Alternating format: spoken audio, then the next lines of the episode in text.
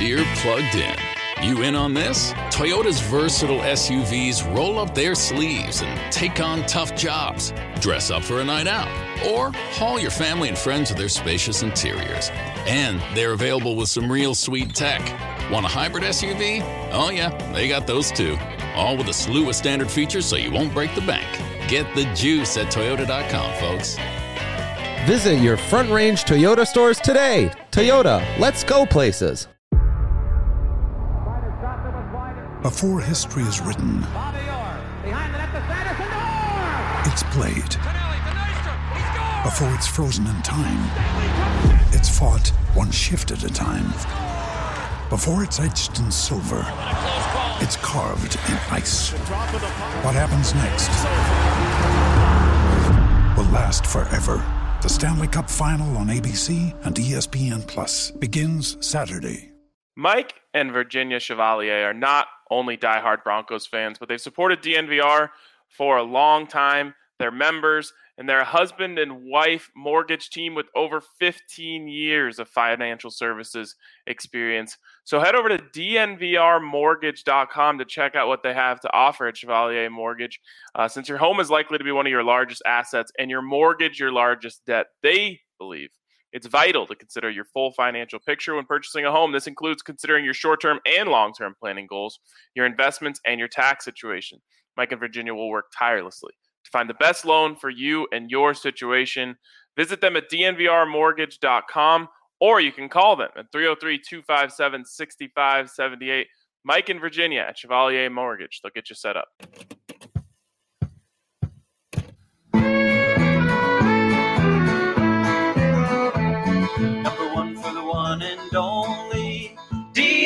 DNVR. Two goes out to Zac Mace, RK, and the bar. Three for Mr. B in that old trophy case. Number four, we're still waiting for. Well, bring on the chase. Out on the field, mile high, Broncos win is our desire. Couple with a breakfast crew and a friendly orange and blue to the bitter end. Come and join us, DDN, we are. We are DNVR. Welcome in to the DNVR Broncos podcast, setting you up for two straight uninterrupted hours of debate talk. Let's go. we just need to interrupt oh. each other all the time then. Yeah. What the debate needed was Zac Stevens. Oh, it needed him to be able to have the mute button because then imagine if one is trying to cut off the other and Zac hits a button and yells, muted over and over. For the six minutes of that, I was able to stomach.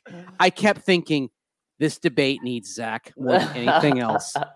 Wow. Oh, that would be fun. My voice would get tired at the end. That'd be a lot of muting. I like. I just like the idea of Zac's laugh just being in the background of every answer. Uh, what's up, Daniel? Thanks for tuning in, and thanks to everyone who's tuning in to another edition of the DNVR Broncos podcast presented by MSU Denver Online. Head over to msudenver.edu slash online to check out all they have to offer. 750 classes, really anything that you can imagine, anything that any way that you want to further your education. msudenver.edu slash online has an option for you. So head over there and check it out. We've got some people at DNVR that have been taking classes all summer over there, and they really have nothing but great things to say about it. So if you want to further your education online, there's no better place than msudenver.edu slash online. My boys, what's up? So pumped for this pod, man. It, it feels like it's in the middle of the week right now, yet we're talking about a Broncos game tomorrow. It's because it is the the brilliant joys of Thursday night football. And man, I can't wait to break down this game. Yeah, I mean, what more could you ask for? The 0 and 3 Jets and the 0 and 3 Broncos. You've got third string quarterbacks. You've got absolute dumpster fire organizations, players trying to start a mutiny against coaches. I mean, this is this is the good stuff right here. But I think one is a bigger dumpster fire than the other right now. Well, it's tough to beat uh, what's going on with the New York Jets. Yeah, exactly. I mean, just it, this is the game where if you're a Broncos fan, you're looking at this and saying, well, yes, it can be worse. Look at these guys on the other side. Look at what they look at what they're dealing with. And the other thing with the Jets, of course, is that the I mean the dysfunction there. It's in the moment with Adam Gase, but it's also institutional.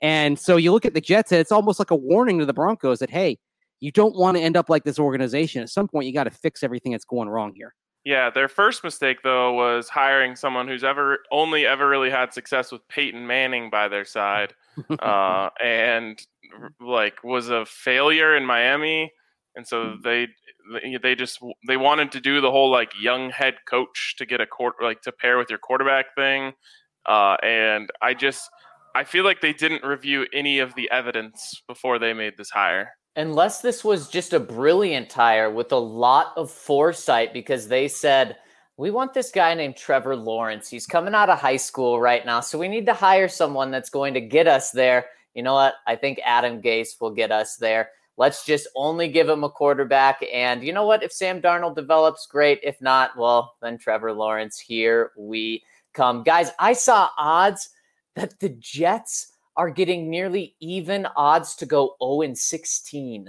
Mm. That can't be right. I didn't think so, but a buddy of mine sent it to me last night. Can you believe that? Well, take Oh. take the other side because yes. um, I There- assume it's also even for them on the other side. If it's even for them to go 0 and 16, I would take the field in this situation, meaning they get at least one win. And to be honest, could come as soon as 24 hours from now, or I guess 36 hours from now.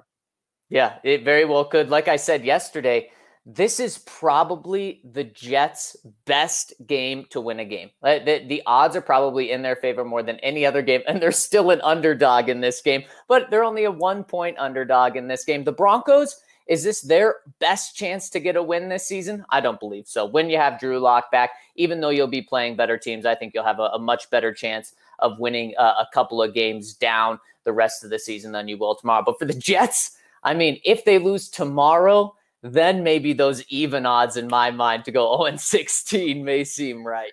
Well, you look at the games that they've got coming up after this Arizona at the Chargers, Buffalo at Kansas City, New England at Miami, a bye, and then Miami again. Yes, they play Miami in back to back games.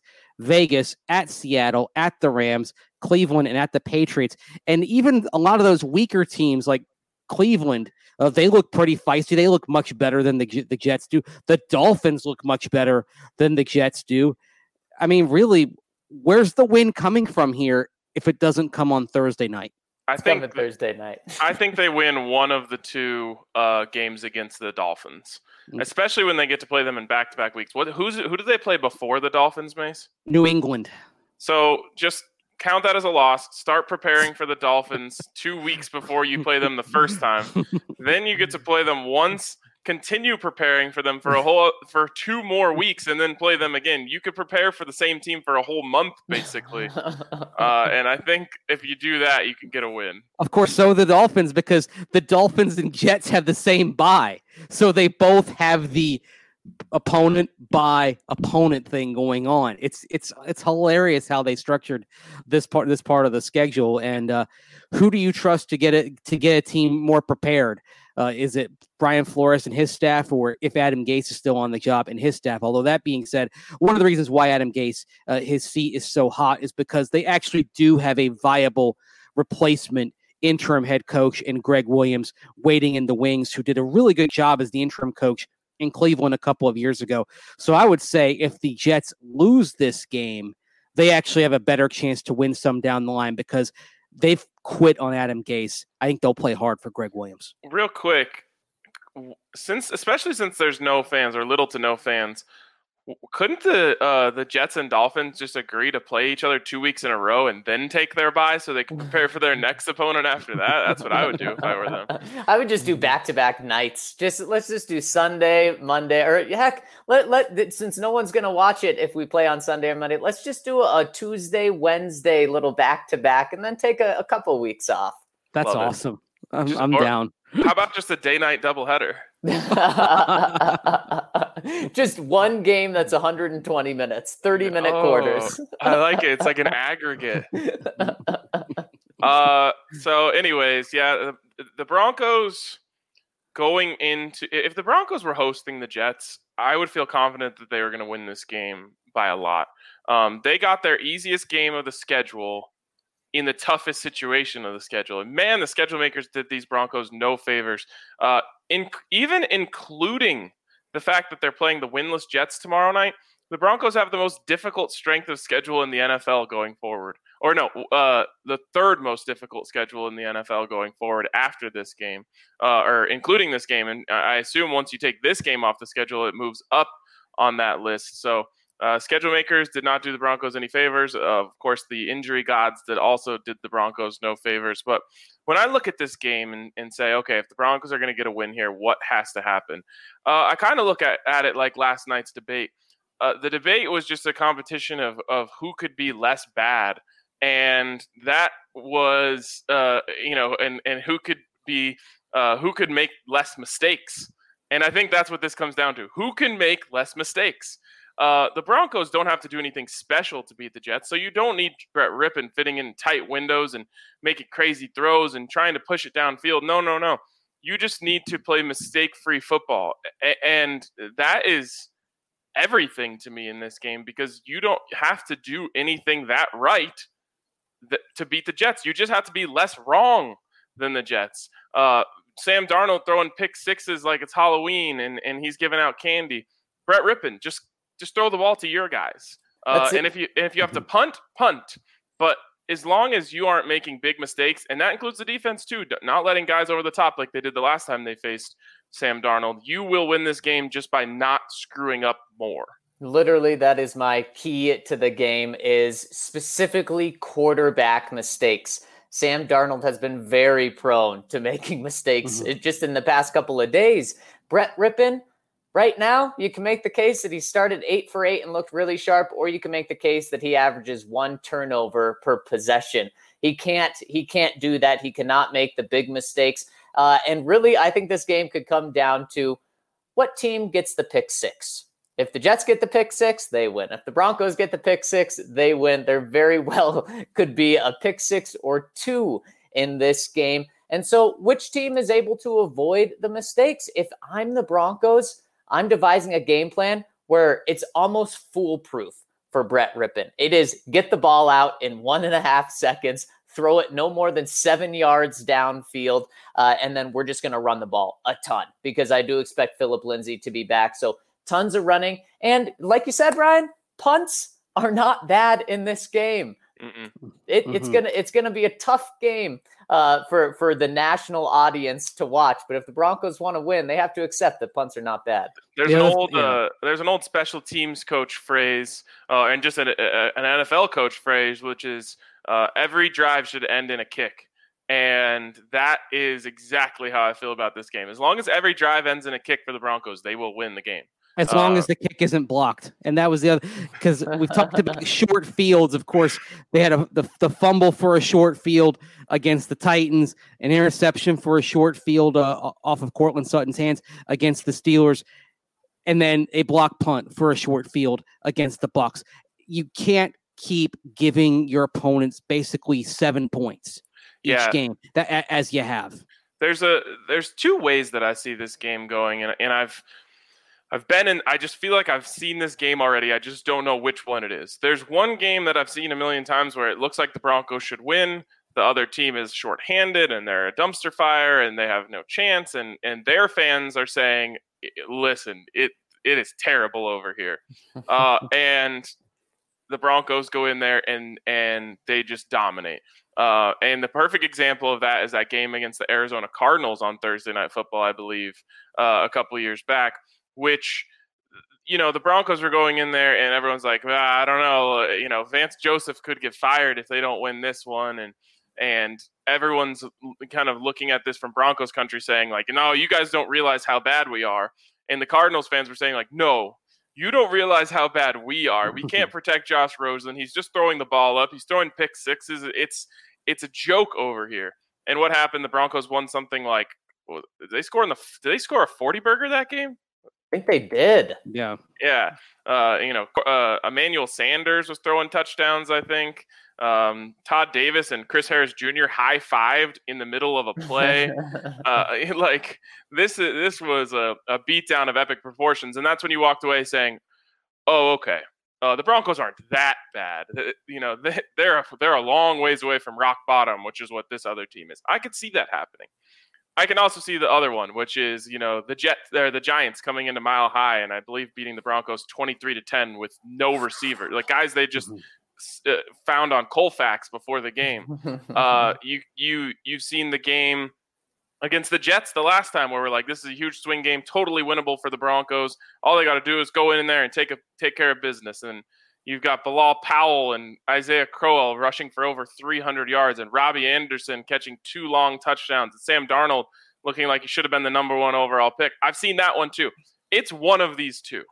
I just know it. I I, I just it's either going to end in absolute flames and despair or end with everyone saying like, "Oh, okay, they're not that bad." Stop with the Trevor Lawrence garbage. They're not going anywhere near there. Okay, what would be better for the Broncos long term?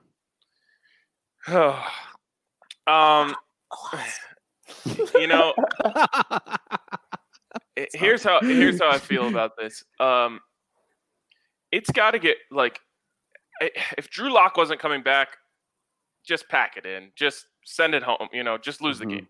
Um, but with Drew Lock coming back, I just I don't know. I guess in the end, you want to stack up as many wins as or as many losses as you can before Drew Lock comes back, because Lord knows they're not going to have enough wins, or at least it sure feels like they're not going to have enough wins to make the playoffs at this point. So, would you rather, uh, in the end, what you're going to be looking for is progress from Drew Lock, and if you can get that progress and also lose a bunch of games, well, that's probably the best case scenario. And I made the the uh, comparison on Twitter yesterday to, to, the San Francisco 49ers. Now they lost Jimmy G for the season. They went 4 and 12.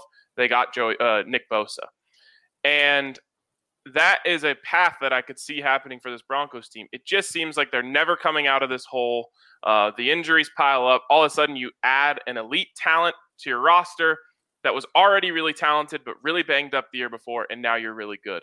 Um, I think that is kind of uh, you know an ideal scenario for the Broncos. So in that case, I guess it would be better to stack the losses while you still can because I think Drew Lock's going to win 50% of his games when he comes back. Bingo. I, yeah, you're right there. I because I think when Drew Lock comes back, they're a 500 team. So that means if you're 0 6 and then he comes back for the Chiefs game, that means uh, you end you end up going five and 11. what five and 11 and hopefully that would be a top 10 pick or even a, a top six pick last time the broncos were 5 and 11 it was fifth overall but you mentioned the strength of schedule. They'll probably lose, end up losing strength of schedule tiebreakers when you when it comes to the, the draft picks. So, yeah, it's not the worst play long term to say, okay, stack up the losses now, because I think when Lock comes back in, this team can only be but so bad. Well, and and let's say that the Broncos do win half the games when Drew's back, and they are one and six, they're zero oh and seven, they're zero oh and five, whatever that looks like well, then that means Drew Lock's pretty darn good. If he's elevating you from no wins to then winning, you know, every other game. Now, it may also say that you have a lot of work to do, more work than really any of us thought coming into the season with the rest of the team. But at least you know that Drew Lock's the guy. But here's the thing: what if Drew Lock takes over and you know he didn't beat the Titans in Week One, and let's say he wins two? uh, of the nine games, the 10 games he plays and with that tough schedule there, well, then you're if, if you if you gave Drew the keys at 0 and 6 and he only wins two, well, hmm. then you're 2 and 14. Then you're in really good position for Trevor Lawrence. So it's crazy to say that in the long run, losing this game may actually help more than hurt. And I don't like saying that, but just looking at it that way, because you're probably not making the playoffs this year, regardless of if you win or lose this game, because I think all of us agree Broncos are going to turn around and then probably lose to the the Patriots next week. So they're they're going to be one and four at best after this. Uh, long term, maybe the best position to set yourself up and, and losing this game. And also, you give the Jets a win. The Jets, who may not win another game, and if you're really fighting for that number one overall pick, well, they got to win. Yeah, it's a, it's so early to be having these conversations. There's so many football games ahead of us. Look, if this was week 14 and the Broncos were one and thir- uh, one and twelve, I would be saying like you have to lose this game. It is imperative that you lose this game. But since it's not, and you've got a coach that you really don't want to fire, um, not only just for monetary reasons, but for you know, John Elway will fully, fully have a giant sign over his head that says "Coach Killer" uh, if they fire another coach after two years. So that's the side of me that's pulling me the other way, saying, ah, as much as it sounds good for results that are going to come, uh, you know, three months away f- from now, if you go 0 and 4 with a loss to the Jets, those guys in that locker room, regardless of all the injuries, are just gonna they're gonna start questioning things. It's just Mhm. human nature to be like, man, I thought Vic Fangio was supposed to be the evil genius. I thought he's supposed to be the mob boss. Uh, it doesn't feel like he's pressing any right buttons. Like, and and not, not to mention, I I don't really love the guy. Uh, you know, he's it's not that enjoyable to be around, and and you don't want that. You you really don't want that because if you lose the team, then your hands are tied. You have to fire the coach. Uh, but you don't you really don't want to be in that situation. The best case scenario for the Broncos is not only just to get positive signs from Drew Lock this year, and not just positive signs like feel really good about Drew Lock moving forward, but you also want to feel good about Vic Fangio moving forward. You need him to show that he can go out coach Adam Gase, who's clearly in over his head. Um, and, and you want them, you know, playing that Frey song while showing a slow mo clip of Adam Gase losing his mind on the sidelines, not while showing Jeff Driskel at quarterback. So I I get the idea of the draft position, but you go 0 and 4 with a loss to the Jets, you are uh, in the danger zone. Well, I, and- I'll go further actually than just talking about draft position. If you go 0 and 4, you need to start entertaining trades of Yep. anybody who is not in your plans for two years from now. And you've been willing to do that. The last couple of years, the Broncos have traded Dema- Demaryius Thomas and Emmanuel Sanders at the deadline. So it's not like the Broncos aren't willing to make those kind of deals. But you, if you're 0 and 4, you really just need to kind of have a, a hard, hard conversation with among yourselves in terms of the Denver Broncos brass and say, we've got to think about about this long term here. What is the best play for us? And obviously, you know, no no player is going to tank. I want to just get make that clear. Everyone talks about tank, tank, tank. No, as Tyler Polumbus, our friend, likes to say, no player ever wants to put bad film out there. They're going to try their hardest. But if a guy isn't in your long term plans, you are better off having the draft pick. A hundred Right. Yeah. Yeah. A- absolutely. So you know, you start shopping uh Von Miller and Jurrell Kate. Oh well, Yeah. you, you can't uh, you can't trade those guys. But no, no you, you guys are right, and and that that's kind of the the way long term Yeah. vision of this is in the in the long run if things really go do go down the garbage it's better to lose this game but of course no one no one's thinking that inside the organization because Right. it is way too early to do that and w- when you guys are talking about how this game's going to unfold and Ryan you mentioned uh, you know the blowout losses to to the Giants and the Jets and you also mentioned the win in Arizona the whole time I'm thinking what was the difference? And the one thing that really stuck out to me was Von Miller Mm. saying, We're Mhm. going to beat their ass about the Arizona Cardinals. And, uh, you know, that took everyone by surprise. And that was the storyline going in. And, you know, we're saying, What if they lose? A- And there was no chance that the Broncos were losing that game after Von Miller said that. Who's doing that on this team this year? I have no idea. You know, I last week I may have said Jurrell Casey was was that guy who was going to do that. Maybe not, you know, out to us, but inside the the building, maybe it's Kareem Jackson. You know, you you can make a case for him, but that's just the one thing to me that I'm like, I don't know if there's that guy right now because it's certainly not going to be the quarterback. Yeah, and that's why I asked Justin Simmons yesterday on the Zoom conference about where is the leadership coming from. Now, he's one of those guys that you're counting on to offer leadership without Von, without Jurrell Casey, without Todd Davis, who you cut. Uh, Courtland Sutton was emerging as a leader on offense, and of course, Drew Lock. Uh, it's but you do need that fiery leader, that that person who's going to say, "It goes this far, no farther, not on my watch." Have you gu- Kareem's probably the best candidate for that. Yeah, no, I think you're right. Um, have you guys happened to see the uh, the promo that they're running for this game on NFL Network? No. It, oh man, I saw one earlier this week. Who were they headlining? And I was Melvin like, wow. Gordon. That's right. yeah, like Melvin Gordon. that. Honestly, I don't know why it was. It was like, oh man, this team is so uninteresting from a national perspective. Um, it, I think the line in it is like Melvin Gordon's revival, and I was just like, oh, He had eight carries on Sunday. I mean, that's not on him, but he had eight carries. You paid him eight million dollars a year, and you gave him the and you gave him the ball on the ground because he had a four four receptions as well. But you gave him the ball on handoffs eight times. well, Mason, I don't it care makes what the score is. I mean, Well- that's that's just wrong. Well, it makes it makes sense. You know, he he's sharing the load with Phillip Lindsay, also getting Royce Freeman in there, and you got Drew Lock slinging it around. So of course he's only going to Uh, get eight carries. I told you Uh. guys it was going to happen. There were there was going to be no room to run the ball in that game, and there wasn't. Um, but I just I couldn't believe that that was like the, I wanted to see. I wish I could see a live reaction of the guy who does those promos when they handed him the script. Just they're like, "All right, here you go. Sell Broncos Jets combined 0 and 6." Uh, the most in- interesting story about the Broncos right now is um, Melvin Gordon's revival. He's like, uh, "Are you guys serious?" Like, I just I could not get over the fact that that was what they came up with for the Broncos. And then I tried to think, what's a better? Right. What else could mm. I? I I think it would be more interesting to to build up Brett Rypien as this like super winning quarterback from college, and go with that. I to me that's more interesting. Or just the kind of the the Rocky style storyline. Okay, he's an undrafted guy coming. Yeah. He he had to fight to to be a starter in college. He had to fight to get on a practice squad, and now here he is with his best shot. You play up the underdog thing. I mean, it's you know there was a guy. It was there was Chuck Wepner who was the inspiration for the Rocky movies. That that's that's what you're doing. You're saying Brett Rypien, he's a million to one shot, and this is his shot. Something Yeah. like that. Yeah, see that that's more interesting than to me. And then you talk Yes. about how he won 90 games in college, uh, Mhm. threw for over 13,000 passing yards.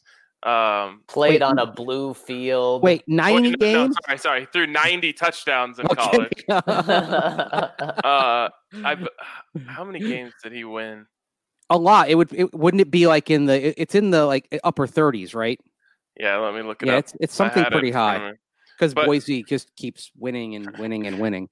I bet you there's a lot of people that uh, that are Mountain West football fans that feel like Brett Rypien won 90 games in college. Yeah. Probably screaming at us right now as they're watching this or listening to this. Of course, they don't have the record uh, readily available on this page, but he won a lot of football games. yes, and Sam Darnold Oh. has not won very many football games. I 37 and 12. Yeah. 37 and 12 is his record as a starter at Boise. And I spoke with uh, a couple of sources yesterday who know Brett Rypien really well, and they just could not stop raving about him. Um, a- a- and not from like a this kid's gonna take over the NFL type of thing, but it was just like this is the guy that you want leading your team uh, in a moment like this. Um, he's so cognitive, he's so aware. He's a he he really is a good leader. He's gonna you know take the reins. He's not gonna be afraid, uh, and and he's just going to cherish this opportunity. But mo- most of all, the thing that was talked about was his football IQ, um, and that it, to me was the biggest, most glaring issue for Jeff Driskel. Man, you know, if you go watch the Turning Point uh, with Matt McChesney on our website right now, he breaks down four plays from the game and kind of shows you where things went wrong. And I'm sure you guys remember it. There is a play where Antoine Winfield creeps up towards the line of scrimmage. Uh, and he is the extra guy out there that the offensive line isn't going to be able to block. He's not near any wide receiver. It is very obvious he's coming. And the Broncos just do nothing. They just let him run. He just stands at the line. No one checks to anything. And he just runs and sacks Jeff Driskel. And it's like, this cannot happen. Uh, and I know we've mentioned it this week on the show already, but then Brett Rippon comes in and, and Matt goes over this play as well. He sees what's coming. He checks once, but then he realizes that, uh, yeah, and here's the play, uh, of course, where you see Winfield on the side there. He's Yeah. just standing there. No, like he- he's clearly coming. He has no responsibility over there. It's not like Garett Bolles is going out for a pass. He's very clearly coming. No one checked out of it. So what was impressive from Brett, and I actually didn't catch this until I saw it from Matt. I knew he checked at the line. He actually checks twice. He sees uh, originally 54 and 45. He's calling out 54 and 45 on that double A gap right there. But then he sees another more dangerous defender on the outside. I believe it's actually 31, Winfield. Mhm. Uh, and he actually checks away and says, "Hey, make sure we also pick up Winfield." Uh, and the Broncos pick it up and they go and they go get a first down. This type of stuff is incredibly, incredibly important for this team right now because otherwise teams are just going to pin back their ears on every play. And I think Brett Rypien has the opportunity to get them into plays that can succeed against these type of blitzes. Yeah. Brett, Brett Rypien was a complete opposite of Jeff Driskel in this game. We know Jeff Driskel struggled mightily when when pressure was brought. He couldn't do anything. Jeff or, or Brett Rypien was great when pressure was brought be- be- because he did these things. Ryan, he was able to check the protection. He saw it was coming pre-snap. But what's interesting is when they didn't bring pressure on four plays that he was in, they were all negative plays. One uh, wa- was a close interception. One was a sack. I can't. I think one was a penalty, uh, and then one was the interception. So if you're the Jets, this this should be easy. And you're Gregg Williams. He's probably their best coach right now. So wh- which is a little unfortunate for the Broncos, but it's easy. It, it, I'm I'm sending four against Brett Rypien, and if they bring Jeff Driskel in, I'm bringing the house every time. Thank you very much because now the Broncos have a run game again. That's what you Well, hope. What got what got Jeff Driskel benched is the same thing that got Brock Osweiler benched years ago. Remember in that game against the Charger when Peyton Manning came in, a big part of Brock Osweiler's problems was that he wasn't diagnosing when the Chargers were bringing extra pressure from the edge when they had a defensive back coming up to blitz. And so that's that that pre-snap stuff. I mean, it's massively important to, in terms of being being able to find uh, advantages at the at the margins, being able to, to set things up pre-snap. And if you can't do that, then it doesn't matter if you have arm talent, doesn't matter if you have athleticism. And Jeff Driskel has both of them. If you can't do the things pre-snap to get everybody in the right position, then you shouldn't be playing. And the, the other thing that kind of is illuminating is, and why everyone should watch this Matt McChesney video is, people always need to understand when there's a sack, it's not always on the quarterback or on the offensive line. A lot of times on the quarterback, and you can look at the pressures and sacks that Jeff Driskel took, and a lot of it's on him, not on Yeah. the O line. Absolutely, absolutely. Um, okay, guys. So this is our last podcast before the game. Wait, Ryan, be, before we do it, if you're going into predictions really quick, I mm. have to get your guys' take on Vic Fangio and this potential two quarterbacks playing throughout the game. He's mentioned it every single time we've talked to him this week about how Jeff Driskel might come in. You know, he he he's, you know, an athletic guy is what Vic has said. Is this just to prepare Broncos country that and, and try to not make it hard if he has to bench Brett Rypien? Or is this that they actually may use two quarterbacks, you know, each series? Eh, what what is this message that Vic's sending out? I think it's he's it's twofold. One, I think it's going to happen. I think they're going to play Jeff Driskel in this game. Um, but two, I also think he wants the, to make the Jets prepare for him because they're two different guys. And as we've seen, you would execute two very different game plans against them. Jeff Driskel, you bring the house. Uh, Brett Rypien, apparently, you're better off staying back in coverage and not giving him any easy reads. So I think there's some of that, but I also think that maybe there's an op- there's a case here where the Broncos realize, okay, Brett can hold his own out there. We don't have to be so scared of getting Jeff Driskel hurt that they might actually go ahead and use Jeff Driskel's legs because that's the only thing I can come up with as to why the Broncos were not using Jeff Driskel uh, in a way that allowed him to use his greatest strength, which is his running ability. I just figured, okay, they must just be too afraid of going to Brett Rypien that they don't want to get Driskel hurt out there, so they're not going to get him outside of the pocket. Now that they've seen Rypien can hold his own, which I can't believe they didn't know in the first place, uh, I think they might say, okay, now go run some zone read. Or the other thing is maybe we see the return of the wild horse package with Jeff Driskel playing the Tim Tebow role. It'd be creative. Yeah. And, and, and, and I would like that. Yeah. Uh, I think it's because if Brett Rypien struggles maybe on the first two drives, they want a quick hook and then be able to put him back in. I think if Brett Rypien looks fine and is just not messing things up, then you may not see Jeff Driskel in this game. I just think it's because Vic Fangio wants to not not get fans ready for it, but he wants to kind of mentally get Brett ready to be potentially pulled and then put back in. I think one thing that's worth asking also in terms of talking about this game at quarterback is if Drew Lock is not back by the New England game, and I think it, it's trending toward him eh, toward it being less than likely that he plays in Foxborough. What needs to happen Thursday in terms of performance to prevent Blake Bortles from starting that game in Foxborough? Win. And and I think Simple if you win, that.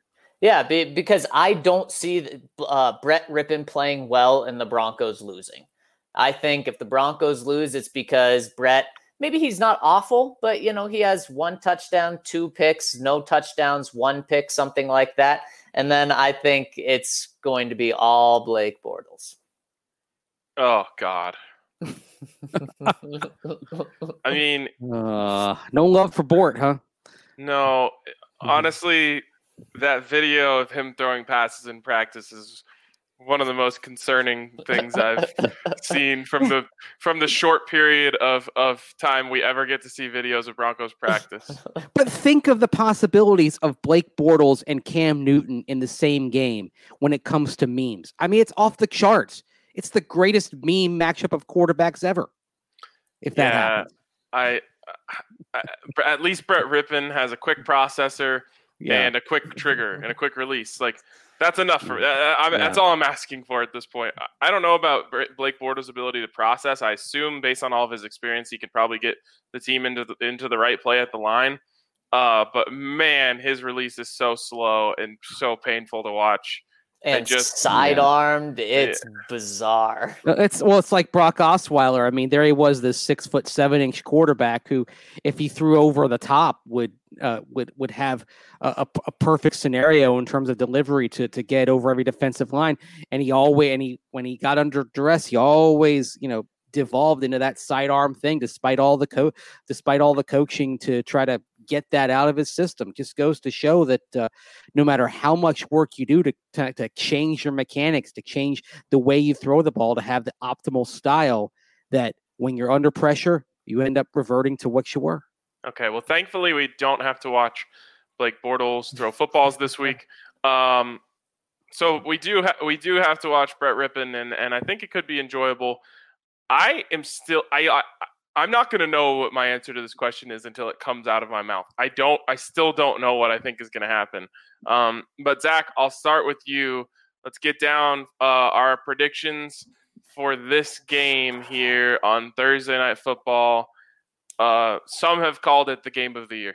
Yeah, and it's going to live up to the worst game of the year. I think is what what I heard you say, Ryan. And it, it's going to be that. And I'm just trying to think of the ugliest score possible. You know, I was thinking 13 to 12. I may end up going with that, but I think it's going to be a close game. I think uh, I think Vegas is right about it being a close game. I just man, when push comes to shove, and I've had so many people this week just remind me how bad the Jets are. But then what I say back to them is two things. I say, well, the Broncos are without 11, they have 11 guys on the IR, including five starters. You know, they may be without five of their six Pro Bowlers. If Phillip Lindsay's back, then, then they'll be without four of them. Not only they're without their quarterback, they're without their second string or their second string quarterback has been benched. So they're with an undrafted second year guy in Brett Rypien. And I like Brett, but if you just view it like that, then how, how are the 0 3 Broncos not too far off from being the worst team in the game right now? I think when Drew Lock's back, that changes. And when push comes to shove, they have Sam Darnold. He has not been good, but we've seen flashes of it. And just, I like the unknown of Brett Rypien, but they have the quarterback. They have the better quarterback. So I'm giving that one point favorite to the Jets. I think the Jets, I think the Jets sneak out of this with uh, a, a one point victory. You know what? I'll go with that stupid number. 13 to 12 is what this game will be. How and do we get uh, there? Four I field think- goals. I guess, yeah, and I hate doing it where where no team gets in the end zone. Four field goals, and I guess since I said pick six, uh, Brett Rypien gets picked for a pick six, and then the the Jets add two field goals to that. So I guess I'm saying there's no offensive touchdowns in this game. Or okay, there's a few other things. You could be talking about a safety, so a touchdown, a field goal, and a safety. Or think of the and it just hit me when you said 13, 12, that the Broncos with only a couple of field goals could be da- you know that they that they could be down they could be down 13 to 6, right? And then Brett Rypien, just like he did in the Hall of Fame game, brings the Broncos back downfield, dink and dunk, dink and dunk touchdown pass. They're going for two. Why They not? don't get it. They lose 13 to 12. oh man, you don't bring Juwann Winfree in for that uh, corner corner touchdown. He's not busy right now. Why wouldn't you? Maybe Tyrie Cleveland is going to play the role of Juwann Winfree since basically that's who he is. Like Tyrie is Juwann 2.0. That's why he made the team and Juwann didn't. Well, well, Zac, uh, at DraftKings Sportsbook, you can get under 29 and a half if you want it at plus 375. Oh my gosh! You're going to make that your DraftKings pick of the week? Oh my gosh! Mm. No, I can't do that. I can't do that. I, I was thinking originally my pick was going to be 17 16. So that would go just over that. But guys, do, I mean, do either of you have the under on this or, or the over on this? I believe it's set at 40, right? Uh, let, I have it right in front of me right now. 39 and a half. It's come down a half point since Brett Rypien was named the starting quarterback. Oh, there's there's your confidence in Brett Rypien right there. Yep. Do either? I mean, what what's your, what's your Uh. guys' score? What happens in this game? Because I'm curious if anyone has this being a, a a game where both teams score in the 20s. I've got it 20 to 10 for the Broncos. Oh, Hey! Winning. And it's not so much on the Broncos. I think what we have to note is this the Jets are a really bad football team. And of course, how bad? Well, I figured there's got to be a number to explain this, and there was. This is the 13th team in the last 25 years that started 0 3 without scoring at least 20 points once and losing every game by double digits. But you know what happened to those previous 12 teams? They all lost their fourth game by an average margin of 14 points. Now, the Broncos, not a good team, so I'm not saying they're going to hit that average victory margin, but I think they'll do enough. I think the defense will get a take, will get a takeaway, uh, whether it's a, I'm not sure if it's going to be a fumble or a pick or, or whatever, but I think the defense is going to get a takeaway, a short field, set Brett Rypien in the offense up for a short field touchdown at some point. The Jets are a horrid football team. Horrid. I mean, if there's every reason for Broncos fans emotionally to go into tank for Trevor mode if they lose this game because you will have lost to the worst team in the NFL right now. But I don't think the Broncos will do that. There we go, Mace. like I said, I, I really have no idea. I've never felt less less inclined to go one way or the other on a football game. Um, the one thing I predict is pain, uh, pain for all involved. Um, We just went through pain last night. It can't possibly be any worse than that. Well, no, no, that's absolutely correct. Um, but I my tiebreaker here comes down to what team wants to win more. What team actually wants to win the football game? And that's the Broncos. Uh, the Jets, yeah, of course, do those players want to go out there and show well for themselves? Of course. But they also like they want Adam Gase fired. Uh, and so I don't think they're going to throw the game, but I just don't think they're going to be motivated in a way that I think the Broncos will be. I think the Broncos are going to have more of the backs up against the wall type of mentality, whereas the Jets are going to have more of the let's get this crap over with uh, and go to Vegas for the weekend mentality. Uh, and because of that, I lean Broncos. It's it is not not going to be pretty. Uh, so I'm going to say uh, 13-10 Broncos win.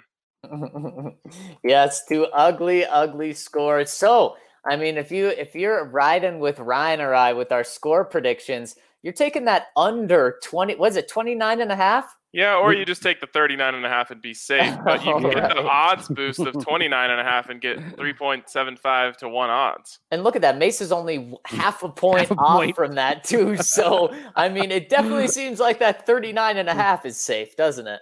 It definitely feels like 39 and a half is safe. Um, I'm just going through some of the props on DraftKings Sportsbook right now, and man, they feel high to me. You've got Brett Rypien passing yards. What would you set it at, Zac? Um, what would I set it at or would I think they set it at? What would you set it at? I would set it at 181 and a half. Ooh, Mace? uh, that is pri- precise. I was just going to say 200. Yeah, okay. I would have had it sub 200. It's at 219 and a half. Wow. Wow. Yeah, what about Sam Darnold passing yards? Uh, 185. Two oh um I would set it at 229. Oh, okay. So you, you're right on.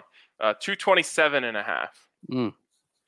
Um, a- and Have then they it- seen his pass catchers? I mean, it's it. They don't no more Jamison Crowder right now, so it's it's Braxton Berrios and uh uh uh. You know, it's not much. We've we've seen this before with the uh, New I York know. team with no receivers. I know, I know, I know. There's also uh player you would like this one, Zac. I guess player to have more passing yards. Sam Darnold minus 129, Brett Rypien plus 103. Holy, is Sam Darnold has has Sam Darnold lost it completely? I mean, some would say. You're right. Yeah, some would say. Um, player to have more receiving yards: Braxton Berrios or Jerry Jeudy. Ooh, Wow. I I'm definitely taking Jeudy. I feel like that's a bad trap though. I don't know what it is, but it's I, I it's crazy that Braxton Berrios is the one being named on this list. Yes, it is. It really is. Hey, I liked him at the Senior Bowl a couple of years ago, though. I wanted the Broncos to pick him, Oh, we all did. We And all it- were Braxton fans. and then a year later, I wanted them to pick Hunter Renfrow. Yeah. And here they and and here they are, both on the Broncos schedule this year. Yep, exactly. uh, man, so there, there's a lot of good things on DraftKings Sportsbook, and I'm going to go with my pick of the week. I'm going to go away from this game because this is such an ugly game. I have no idea what's going to happen. You know, I, I give the Jets that one point win, but it is with 50 and a half percent confidence. You know, I have the Broncos right there for it. So I'm just not comfortable with this game. One game that is just jumping out to me that I'm very comfortable with it's the Baltimore Ravens going in to Washington to play the Washington football team. I don't care what the line was. I'm taking uh, the, the Ravens in this one. The line is 13. Give me the Ravens to go in there after their really disappointing performance on both sides of the ball on Monday night and just destroy Washington, who will be without Chase Young. So give me give me Washington or give, give me the Ravens plus or minus 13. There's a lot to be said for a good team and a great player playing angry. And I think that's a great pick, Zac. And my pick is very similar. It's somebody who's playing angry. And of course, that is Aaron Rodgers and the Green Bay Packers, who are undefeated. They're seven and a half point favorites at home against Atlanta. And of course, Atlanta has blown leads left and right. It's, but at some point, when you have some tough losses, they start wearing on you, and then the whole thing collapses. Atlanta's defense is in complete free fall. It wouldn't surprise me, guys, the Packers put up 40 plus in this game on the Falcons on Monday night and win comfortably. So even though the Falcons are getting seven and a half, I've got to go. I've I've got to go with the Packers on this one with that spread. If if it were ten or twelve, I'd have some thoughts. But seven and a half for the pa- for the Packers that the Falcons are getting, that just seems like free money to me. Man, uh, so your your your pick is the Packers. Yes. Okay, I don't know why that game just scares me. Uh, I don't like the hook there. It makes me uncomfortable. Well, for me, the, the reason it makes me uncomfortable is the Falcons have proven that they Yeah. can be a really good football team. So, do they do that for four quarters this week? Do they do that for no no quarters? they've proven they can be a really f- good football team on one side of the ball. Yeah. The the defense is is terrible. All the progress they made in the second half of the season of on defense last year, which basically which basically say Dan Quinn's job, that's out the window right now. That D is a sieve. Rodgers is going to carve it up. All right, I, I I don't hate it, but I just it, ma- it makes me uncomfortable. Um, I was gonna get cute here and go with one of these player props. I don't think Sam Darnold's gonna be on the field enough to throw for 227 yard, yards. I mean that that's like gotta have like at least four or five sustained drives uh, to hit that number. I don't think they're gonna come close to that. But instead of you know trying to get cute and and and uh, go for one very specific thing, just give me the under. I mean, under 39 and a half. it, it feels so safe. Uh, and really quick, I want to look at the team totals. Um, yeah, New York Jets under 19 and a half. I also like. Uh, so you know, but I- I'll just take the 39 and a half and and uh, and and ride with that. I think there's a lot of paths to under. I don't think there's a lot of paths to over. From the way we've been talking about this, that just seems like free money. It's like, well, you could take the Mhm. 375 if you want to go 29, or just take the free money. And if you ever get a chance to get free money, I guess I guess you take it, right? That's exactly how I feel, Zac. Mm. Okay. Well, with that in the books, I think we're going to end the live portion of this podcast. We're going to head over to the comment section, which you can find, uh, of course, anywhere that you listen to podcasts. Uh, and if you listen to this on YouTube or watched us on YouTube, we'd love if you gave us a thumbs up. Maybe go hit that subscribe to the DNVR YouTube channel. And if you're feeling really generous, hit the little uh, bell right next to the subscribe. You'll get an alert anytime we go live so you can make sure you never miss one of these. Uh, but for the live portion, that's going to wrap it up. So thank you guys so much for tuning in. All right, shout out to everyone who's still rolling along with us on the podcast side of things, and uh, also a shout out to Breckenridge Brewery. They're damn good beers. They're the official beer of DNVR, and they're also the official beer of the Broncos. I just don't know what more you're waiting for uh, to go down to your local liquor store and bring some Breck Brews to your door. Did you did you catch that, Ryan? That was unintentional for the first two thirds. Uh, Breck brews, they're smooth, they're they're crisp, they're refreshing, and no matter what kind of beer you like, there's always something for you uh, from Breck Brew. So head on down to the closest place where you can get beers and find some Breck brews. And if you can't find them there, just use the Breck Brew locator. They'll tell you where the closest ones are to you. So shout out to Breckenridge Brewery. A great time to be sipping on some Breck brews when you're checking out our Colorado rugby coverage over at thednvr.com and over on Twitter at DNVR Rugby and over on any podcast form you listen to at DNVR Rugby.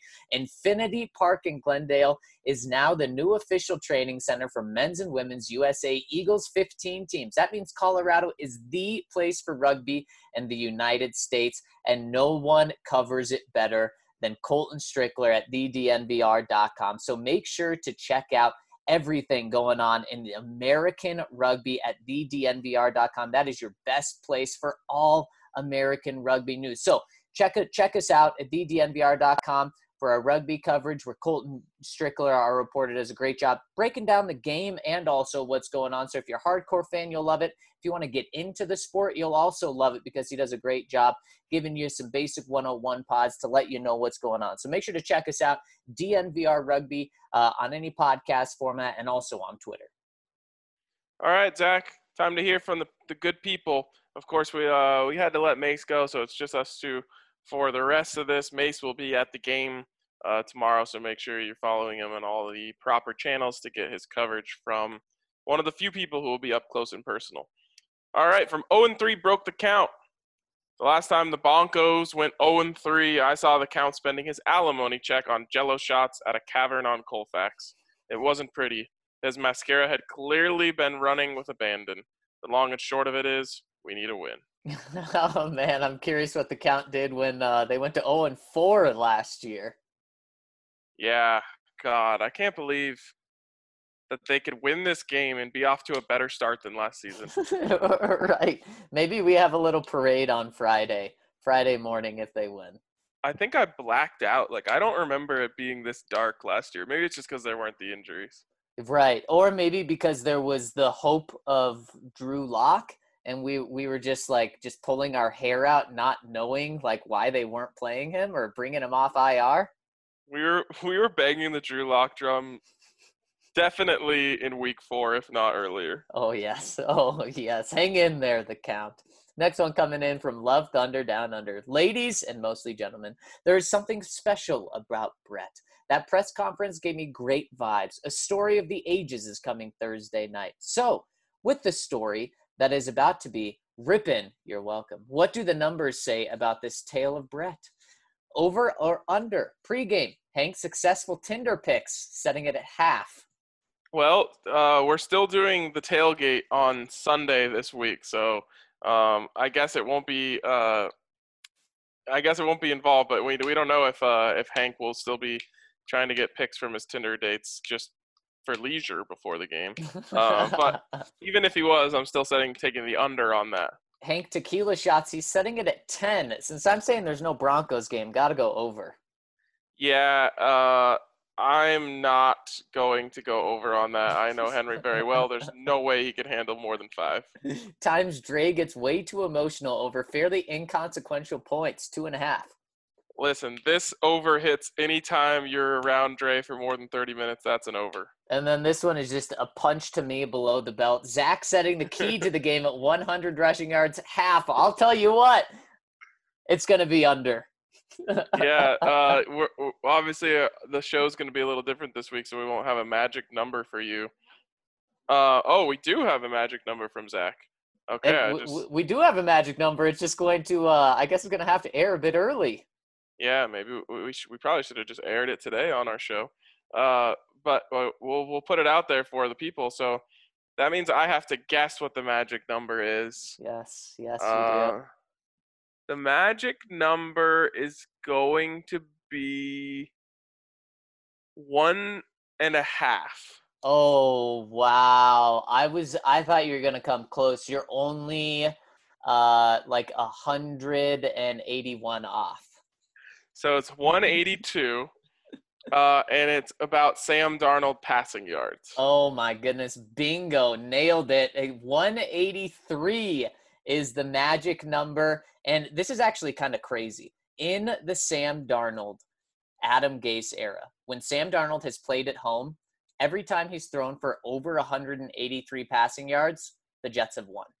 Mm. five times. They're five and zero at home when Sam Darnold has over 183 passing yards. The three times he hasn't hit that, they've lost. So Sam Darnold's actually a winning quarterback at home in his career under Adam Gase. So that's going back to last year. Isn't that kind of crazy that you know how bad the Jets are that he still has a winning record at home? Yeah, people don't realize how hard it is to win road games in any sport, uh, and how much easier it is to win home games. You know, everyone knows how bad the Buffs have been uh, for the you know the majority of uh, two decades, but I've been to every game during that time, and the Buffs still have a winning record in games that I've been to. Really? Yep. Wow. Yeah, that just does show you how tough it is to win on the road. Yeah, it's pretty crazy. All right, uh, moving on here to the game. Broncos passing yards. I'm, I'm hijacking this. Over under 200. Under. Under. Even with. Broncos rushing over under 110. It has to be over if they want to win. Under. Broncos passing TDs over under one and a half. Under. Under. Broncos takeaways over under one and a half. Under. I go over. Broncos defensive points over under 0.5. Could have said this at 6.5. Or I guess it would have been 5.5. Right. Uh, um, I'm going to say under. Fant yards after catch over under 35. I will say over on that one. Me too. Jerry Jeudy touchdowns over under 0.5. I'm not betting on anyone to score touchdowns. Me neither. Under. under. All right. Post game lines. Coach is fired at 0.5. I'm taking the over. I'm taking the under because the Jets get the win. You don't fire someone after a win. Uh, Bronco over under Broncos that get injured and will miss time 30. Oh, under. Oh my gosh. Just just under. Uh, I'll touch wood. That was a joke. Uh, Rippin total starts for the Broncos in 2020 over under 0.5. Zac, you have them losing. They they're definitely going bort bort if they lose this. one. Eh, Yep, it's under, unfortunately. Oh no, total starts like after this one, I think you mean. So I'll go uh I'll go under if it's after Yeah, tomorrow. post game. Right. Yeah, right, because it's post game lines. Uh, man, you really think they would just abort Brett like that? They did it to Jeff. They didn't even give him a full game. Yeah, that's crazy. I was thinking about it. So he got three quarters in the Pittsburgh game, right? yep, and then I think one possession in the fourth. So six quarters, 2.5 million. Not a good return on your investment. Remember we had that last year with Joe Flacco, like how much he made per touchdown thrown. This one may even be a, a worse investment. Um, I cannot believe that. In case One Keenum, tou- we had it too. Wow. So that's 2.5 million per touchdown, right? Per Yeah. Touchdown pass. Yep. yeah. Oh my god. Yikes. Um, are they going to cut him? What are they? What are the Broncos going to do here? With four quarterback, you got to think they're hanging on to Blake Bortles, right? You would think, unless they decide, okay, we don't actually need Blake Bortles. Brett's fine. Blake, thanks for for coming for a quick little vacation to Denver. Well, Have and good- well, I guess they could do that because Blake has i- isn't guaranteed his salary since he was signed after week one. So that could be the that could be the move. It just seems like John likes Blake though. how? Um, I think that's more likely now. Just from a money perspective, like you're you just have to make Brett. You have to make Jeff Driskel just stay around just to earn his two point five million dollars. Um, now you could save two point five million dollars as well if he's not on the roster at uh, the beginning of next year. But still, I'm making him get 16 game checks to get 2.5 million dollars. Yeah, otherwise he's just walking away with 2.5 million in four games. Can you imagine, dude? What it would be would like to be Jeff Driskel? I always see these guys. Does Jeff Driskel not? And, and I mean this with all due respect. Does Jeff Driskel not realize he can't cut it as a quarterback in the NFL? No, no, because he says someone just gave me two and a half million dollars to do this. Clearly, I can cut it. Wouldn't you just say like, I now have? What do you think he has in in his earn, career earnings? Five I've- million dollars. Yeah, yeah. Don't you just say like I've got five million dollars in the bank. I'm gonna go do something else. What if he can go get five more in the next five years? I know, I know. It's it's always so easy. I just I don't know. Like maybe football players' egos aren't as uh as big as we think. I don't know if I could handle that. oh, right, right. Just the constant beatdown and being told how bad you are. And just yeah, and just like he, he's had a lot of opportunities to play in this league. Right. Uh, and, and he's not the only one. I really don't mean to just be picking on him specifically, but I'm just talking on the whole. Like you get all these opportunities to play, and it, it's just almost bad every time. Like it takes some resilience to just be like, "Yep, gonna keep doing this." What about Joe Flacco? You know, maybe he convinces himself last year that he was, you know, hurt and, and that's why he was benched. I mean, I guess that's why he did lose his job. But why did he go one more place? I get why he would go somewhere after Baltimore. But then why would you go to the Jets after this? Oh my gosh, how about a nightmare scenario, Ryan? Sam Darnold gets hurt tomorrow or plays really bad and gets benched, and Joe Flacco comes in and leads a game-winning drive, and Joe Flacco and Adam Gase beat the Broncos. Is it weird to say there's a part of me that's more that would I'd be more worried about this game if Joe Flacco was starting? yeah, because of the revenge factor, because you think Joe wouldn't throw pick sixes. Well, a couple things here. Uh, the revenge factor is definitely one. Um, that I just think that Joe doesn't like the Broncos. I don't even think he liked the Broncos when he was on the Broncos. uh, and also, just I don't know. The, the Broncos are so bad at getting pressure that I think he might be able to carve them up. yep, and go deep o- over the top, man. Yikes. Yikes. I don't think you want to see Joe Flacco in the game. So, yeah, I don't think it's crazy to say what you said. Crazy. That is a that's sad. From Buckeye Bronco, fellas, fellas, fellas. I finally got this phenomenal subscription. Hell yeah, we got him. I was born in Ohio, but at an early age of five-ish, circa 1982, I realized that I didn't want to follow my family as Brownie fans. Good choice, I think, so far. Love y'all's commentary. I just had to say RK, aka Lucky Day of the Three Amigos. Mace, let the two know the movie reference, please. We know the Three Amigos. I laughed my behind off today when I uh, heard your comment about being a fan fanatic Bronco. I don't I don't remember my comment. You nailed it. When I watch football 10 minutes prior, oh, okay. When I watch football 10 minutes prior to kickoff, I think logical about the youth and state of the team. The movement after the that kick, that the team is uh, the movement after that the that kick, the team is absolutely unstoppable. Do you have a psychology degree? So as you stated, act accordingly with my tantrum. Just gave me my baba of that beautiful Breck brew. I'm kind of lost at the end. it's all right. I, I think, think the he was- Breck Brew kicked in at the end. when the Breck brew hits. Um, I get the I get the idea of what he's saying here is that I I nailed it, and Yeah. the the reason I, I do that is because I'm uh I'm the same way about the Buffs. Buffs are playing USC. They've got like you know someone like Sam Darnold on their team. The Buffs are 27 and a half point underdogs, and I I, I just five minutes five minutes before the game I'm like all right actually it's really not that close for me it's like two days before the game I'm like man this is gonna suck as soon as the ball is kicked off, I'm like, you guys better win this game. and that's that's what's great, right? That's what's great about being a fan is getting that emotional attachment and thinking your team can do anything. You get like one first down on the first series, and you're like, I just don't see how they can stop us. yeah. oh man, yeah, that, that that's a that's a good good comment, and we're happy that you're joining us, Buckeye Bronco. yes, great to have you in the family. Next one from Love Thunder Down Under. Ryan. Ryan, Love Thunder Down Under gives us Broncos four quarterback stats in college. I'm going to list them. Tell me if you can get them. Okay, first one quarterback A, 12,193 yards, 56.9% completion, 99 touchdowns, 39 interceptions, and four years. Okay, uh, let me just go through process of elimination here. Do you have the uh, do you have the the key? No, I don't have the key, so I'm going to do this with you. Okay, I know number two is Brett Rypien.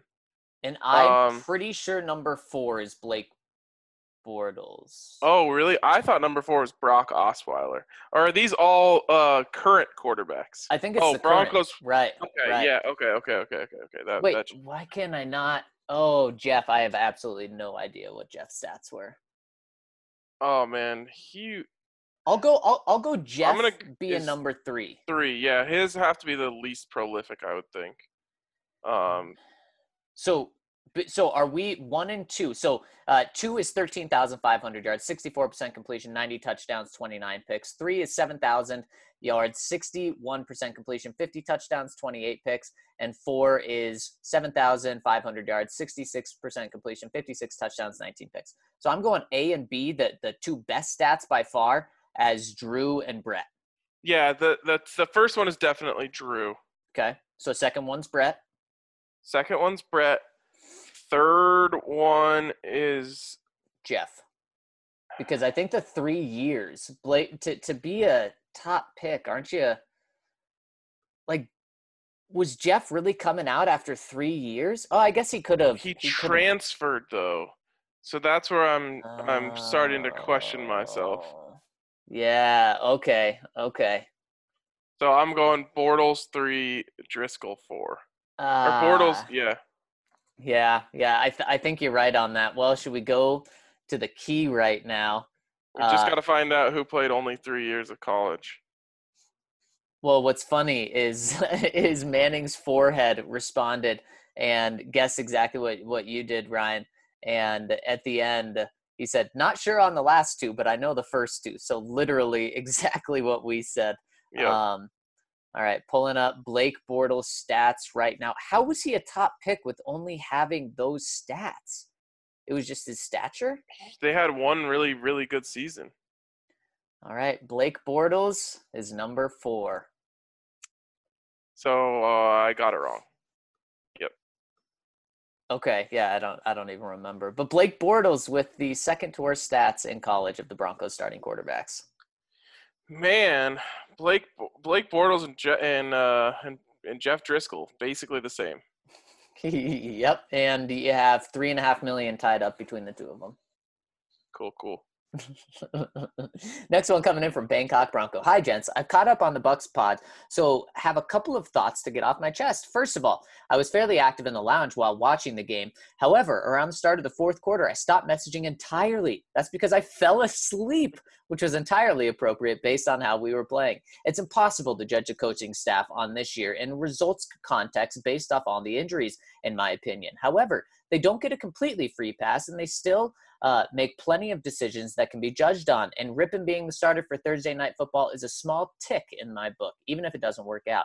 Taking a step back, over the last couple of days, I managed to largely d- detach my emotions for the rest of the season from my, from the result, and instead attach it to the performance that we see.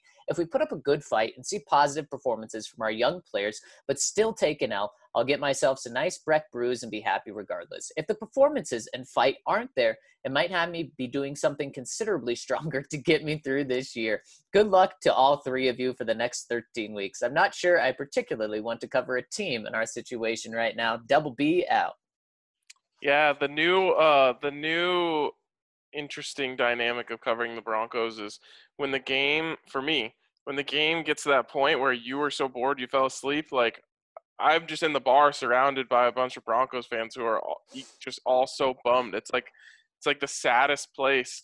Like the bar is such a great place to be all the time, except for when the Broncos go three and out like seven times in a row, and everyone is just like has their head in their hands. But at least at least you have some people to take it in with.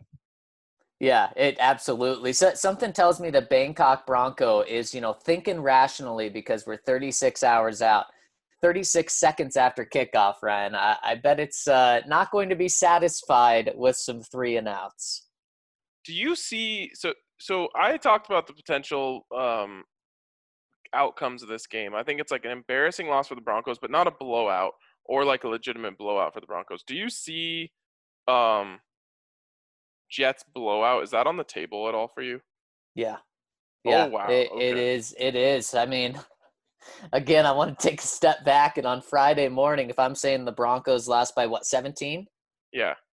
and uh, I can convince myself by saying it was Sam Darnold. You know, he had the best game that he's had this year, and, and one of his best games of his career, going up against some some backup corners.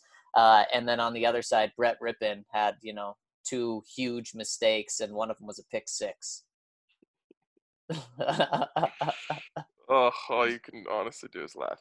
Uh, Manning's forehead started a new game of Sid Meier Civilization 4, where the Civ name is Colorado. The Civ leader is Jared Polis, Polis, and all my cities are in Colorado. I miss Colorado. Don't have any clue what you're talking about, but Colorado misses you too. exactly. You gotta you, maybe you start a sports team and call them the Broncos. Oh, Dan that'd Burke chiming in. Hey guys, a couple days back, someone mentioned that it was a Connor McGovern revenge game on Thursday. But are y'all forgetting who was signed off the Jets practice squad this time last year? I'll give you a hint. Also, is there any point in keeping Driskel on the roster as soon as Bortles is ready to go? I know there's dead cap ramifications with letting him go, but the writing's on the wall here. No? Why? I can't. Broncos country has, is like weirdly has an affinity for Blake Bortles. I can't. ready to go. Like, I don't. Do you think he was brought in here to start football games? Like when they signed him, do they think? Do you think that that was the idea? I think John Elway thought that though that was the idea. Yep. Without a doubt. Maybe I'm just like too sane to put myself in those uh, in those shoes. But I I actually believe John Elway when he said he's just here as an emergency veteran backup who, in a worst case scenario, can go in there. But now you found that out that that Rypien is actually uh, uh, way more prepared to do that because he actually knows the offense, uh, and so I think I don't know maybe I'm crazy, but I think that Blake Bortles is the one getting the chop. And that that would make sense. But if you already know Jeff Driskel isn't the guy, do you just keep Blake Bortles and say bye to Jeff? I don't know, man. Have you seen that video of Blake Bortles throwing it? it's it's rough. I guess they couldn't really have a tryout. They couldn't see him throw before signing him. God, if Blake Bortles was starting this game, I would think I would be hundred percent in on the Broncos losing. Yeah, I mean, one week. I, I'm honestly the way I view it is probably couldn't be any more different than you, Ryan. I am actually a little surprised that Blake Bortles isn't starting this game with like 17 plays at his disposal. God, what a mess. uh, from Mark IT Snatch. Hey guys, we all know how athletes work. If you tell a team, any team, could could be the Jamaican bobsled team, that if they win, the other team's coach will be fired. Those players will do everything in their power to make that happen. You add on that the coach in question is a former employee of your team who holds a massive grudge over you, a guy who made it a priority to embarrass your team at the first chance he had, a guy that is now on the hot seat at a different team uh, from the one that he used to dunk on you. You have a chance to get that guy fired. If what Colin Cowherd said is true, Adam Gase is gone if the Jets lose on Thursday. You don't need Von Miller to tell the media we're going to kick their ass. There's Gotham green blood in the water, and there will be an orange and blue shiver of sharks swarming on Thursday. The Broncos don't come out and play savagely. What are you most concerned about? Oh, see, I thought we were heading for a mic drop. I thought so too. And but Ryan, I actually kind of view all of the points he said in there almost the opposite of the way he said it. Uh, I I don't know if the Broncos are more up for this game because they can get Adam Gase fired for a couple of reasons.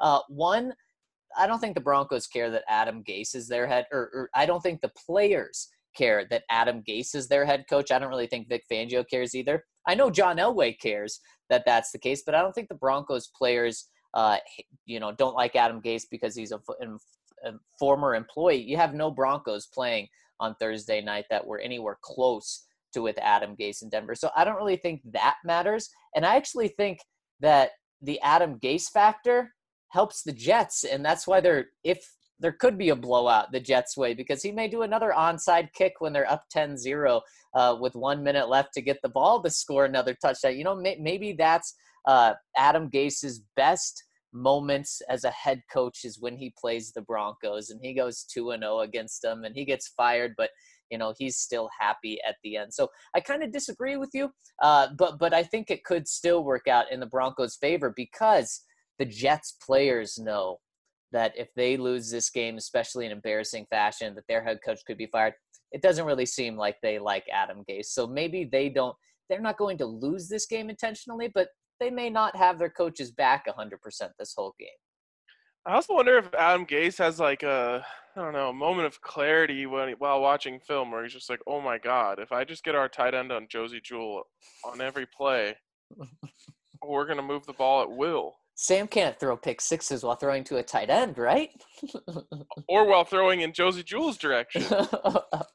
Last time, I don't know if people remember this. You know, everyone remembers the onside kick. You know who the connection that scored a touchdown in that game, Zac?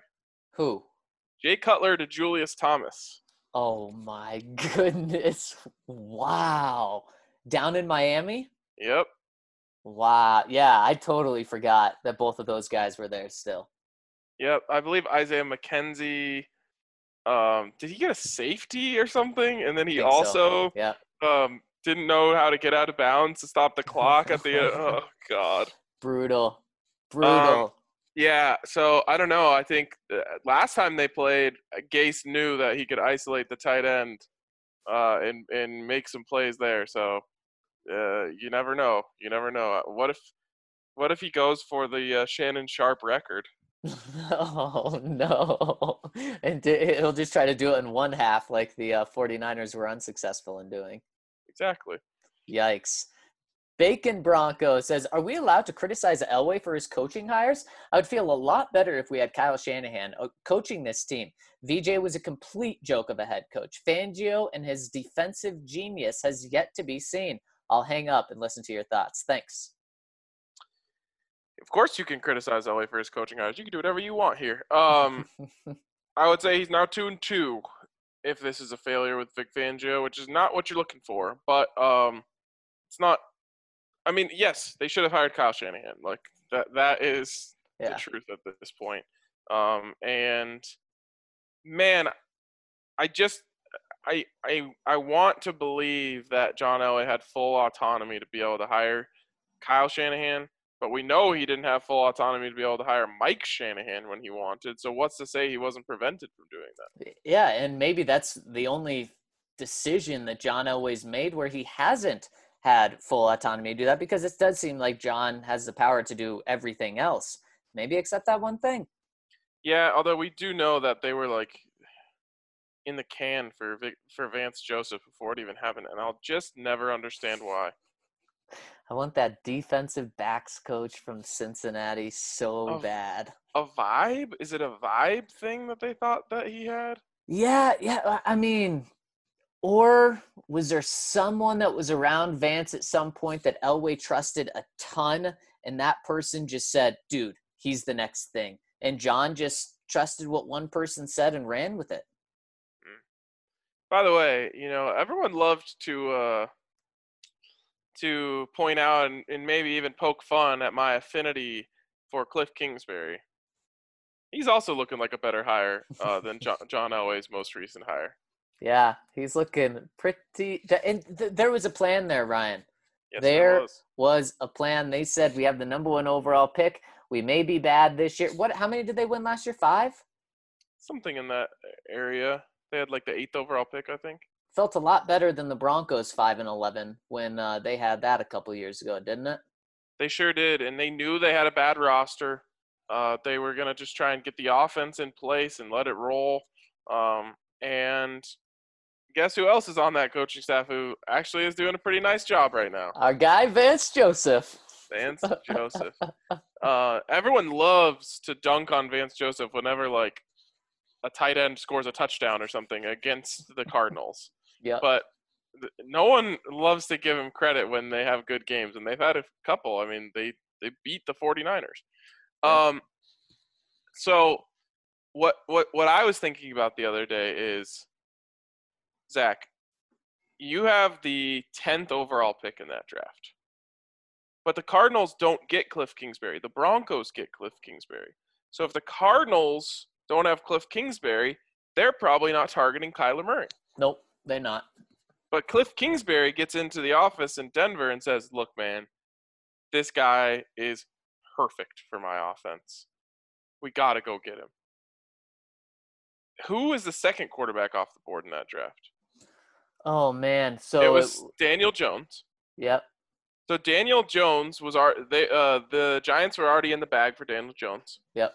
And he went fourth or sixth. Or think fifth. sixth. Okay. I don't know. One- The Broncos probably could have traded up to seven Yeah. and got Kyler Murray. Yep.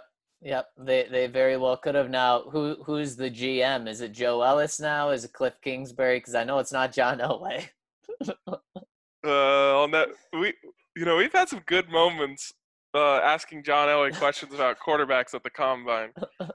You're you it wasn't it you who asked him about Lamar Jackson? Yep. And that's Yeah. when he said he's gonna be a he's gonna be a good quarterback for somebody. Yep. Uh, and then I asked him about Kyler Murray, and he went on like a whole thing about how the quarterback has to be able to see over the line from under center because that's how you run the ball. And goodness gracious, yeah. It, it's gonna be someone else's problem. unbelievable. And now, if you ever have to play the Cardinals, it's your problem. Yeah, it sure is. Uh, or the Ravens for that matter. Yeah. Seriously. In fact, you played the the Ravens after they had Lamar Jackson. You didn't even have to face him. Still lost. yep. Orange Crush chiming in says, with Casey's injury and his lack of production this year, do the Broncos bring him back? Well, I don't think you judge like a lack of sack production in the equation to whether you bring him back or not. But the injury you, you can factor in and say, is he going to be 100% from that next year? Uh, and Ryan, you can cut Jurrell Casey after this year, and it costs you zero dollars. Now, Jurrell Casey is supposed to make over ten million dollars next year. So what I think happens is there's a restructure because the Mhm. Broncos want Jurrell Casey here. They don't want to cut him. I also don't think that they want to pay him ten million dollars, and I don't think Jurrell Casey would get over ten million dollars on the open market next year, being what 32 years old, coming off an injury, uh, when a team dumped him for a seventh round pick the year before. So I think Jurrell Casey's back. He gets some guaranteed money in his pocket, and we'll say seven million dollars uh, is what he gets next year. Uh, but I do think he's back. I don't think it's on the contract he's with. Yeah, I think uh, uh, that's right all around. Can you imagine though, if you pay him that much money for that many games? I mean, The amount of times this list. happens, I Yeah. know. It is. It's kind of shocking, honestly. and I wonder. if- often?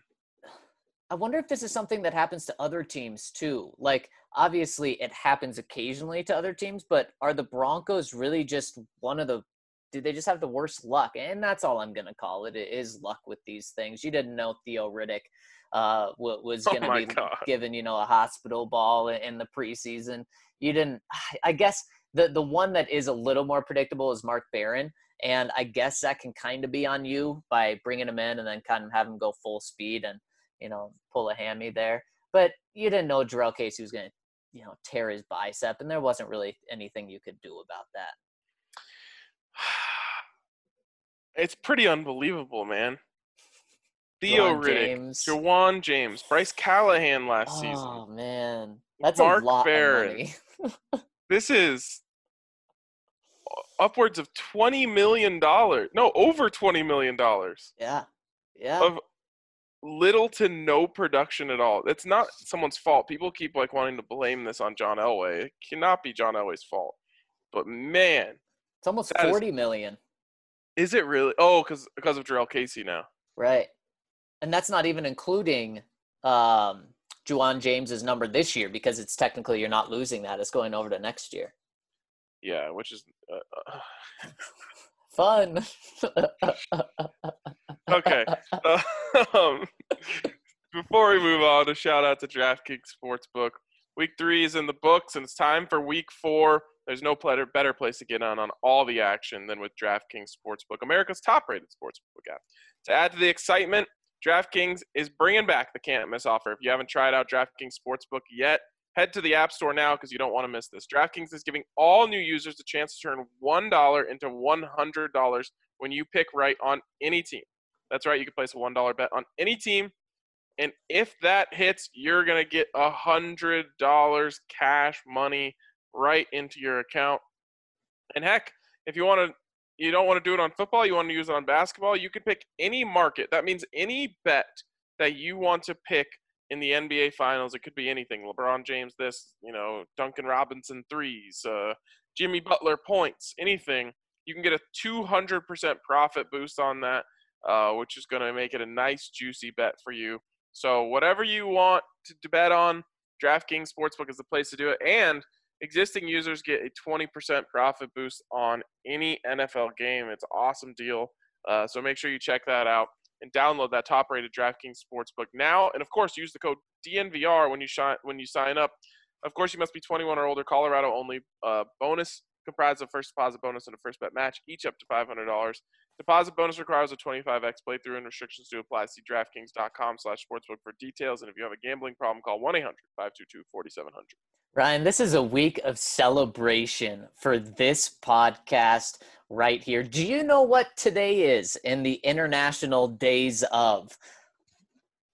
International Day of Pop-Tarts. Oh man, Hot You- Pockets. you you had the first two letters right. Pa Podcasts. Boom! There you go. It's International Podcast Day. Obviously, that is a big one for us. So happy International Podcast Day to you, my partner. And it's also International Coffee Day week. Of course, International Coffee Day was yesterday, and our good friends over at Strava Craft Coffee are hooking you guys up with 30% off for all DNVR listeners this entire week on Strava Craft Coffee. If you use that magical code, it's a little different this time, DNVR30 to get 30% off. So make sure to check out Strava Craft Coffee. It is delicious, rich, smooth CBD coffee. It, it's great because it gives you the caffeine punch you need, but then it also provides that CBD benefit, which helps with aches, pains, migraines, headaches, anything that's going on in your body. It helps relieve, including those coffee jitters. That is just the perfect one two punch there and i'll make it a one two three punch by using that magical code dnvr30 for 30% off this week. This deal runs through October 5th, so you still have a week to get in. Make sure to check out Strava Craft Coffee and celebrate National Coffee Day as you're celebrating International Podcast Day by listening to this podcast. Let's just celebrate the world, Ryan. Absolutely, Zac. And on this International Podcast Day, I want to thank everyone who listens to us in countries all across the world, Zac. Some crazy stats for you right here. Uh, do you know what the single most listened to podcast in the country of uh, about football in the country of Bahrain is? Us? Us. Do you know what the single most listened to football podcast in the country of Sri Lanka is? I'm going to go us? It's us. Do you know what the number five most popular football podcast all time in the country of Brazil is? us? It is us. Holy smokes. Uh, and it just is incredible. Number seven uh, most listened to football podcast in Colombia right now. Number nine in Chile. Uh, I mean, we're in the top 100 in Ukraine. We are uh, oh, man. that is so cool. We're number 13 in the United Arab Emirates. I mean, it's just incredible um, the international support that we have on this podcast, and of course, right here in our backyard as well. Uh, it means the world to us, and it's so cool when we see countries like Germany and Norway and Denmark and Sweden, Saudi Arabia and Austria and the Philippines. There's Bron- Broncos country is worldwide, and uh, you guys prove it. So it, it, it means so much to us, and we thank all of you for listening in with us. Absolutely, absolutely, man. This is such a cool community, and one of the things that's so cool about it is it really does bring the world together, uh, Broncos country together in one space, in that safe space. And man, this comment section is awesome. And the next comment coming in from Smoke and a Pancake. This is pretty hist- or hypothetical, but is there any level of balling out that Rypien can do that would delay Drew Lock in coming back as the starter? I'm glad you used the word delay because yes, I believe there is a way he can delay it. Um, if he plays winning football this week, he's going to get a chance next week. If he plays winning football in that week, well, they're going to keep playing him, and, and they're going to keep giving Drew Lock a time to mend. Now, the crazy, you know, crazy scenario is what if he just keeps playing winning football? I don't know what uh, you have to keep playing him. Um, so that's that's the weird thing, almost like a Kyle Allen scenario in in Carolina last year, where they're like, uh, we don't know what to do. He just keeps winning. Uh, and then, of course, eventually that that magic rubbed off and and came to an end.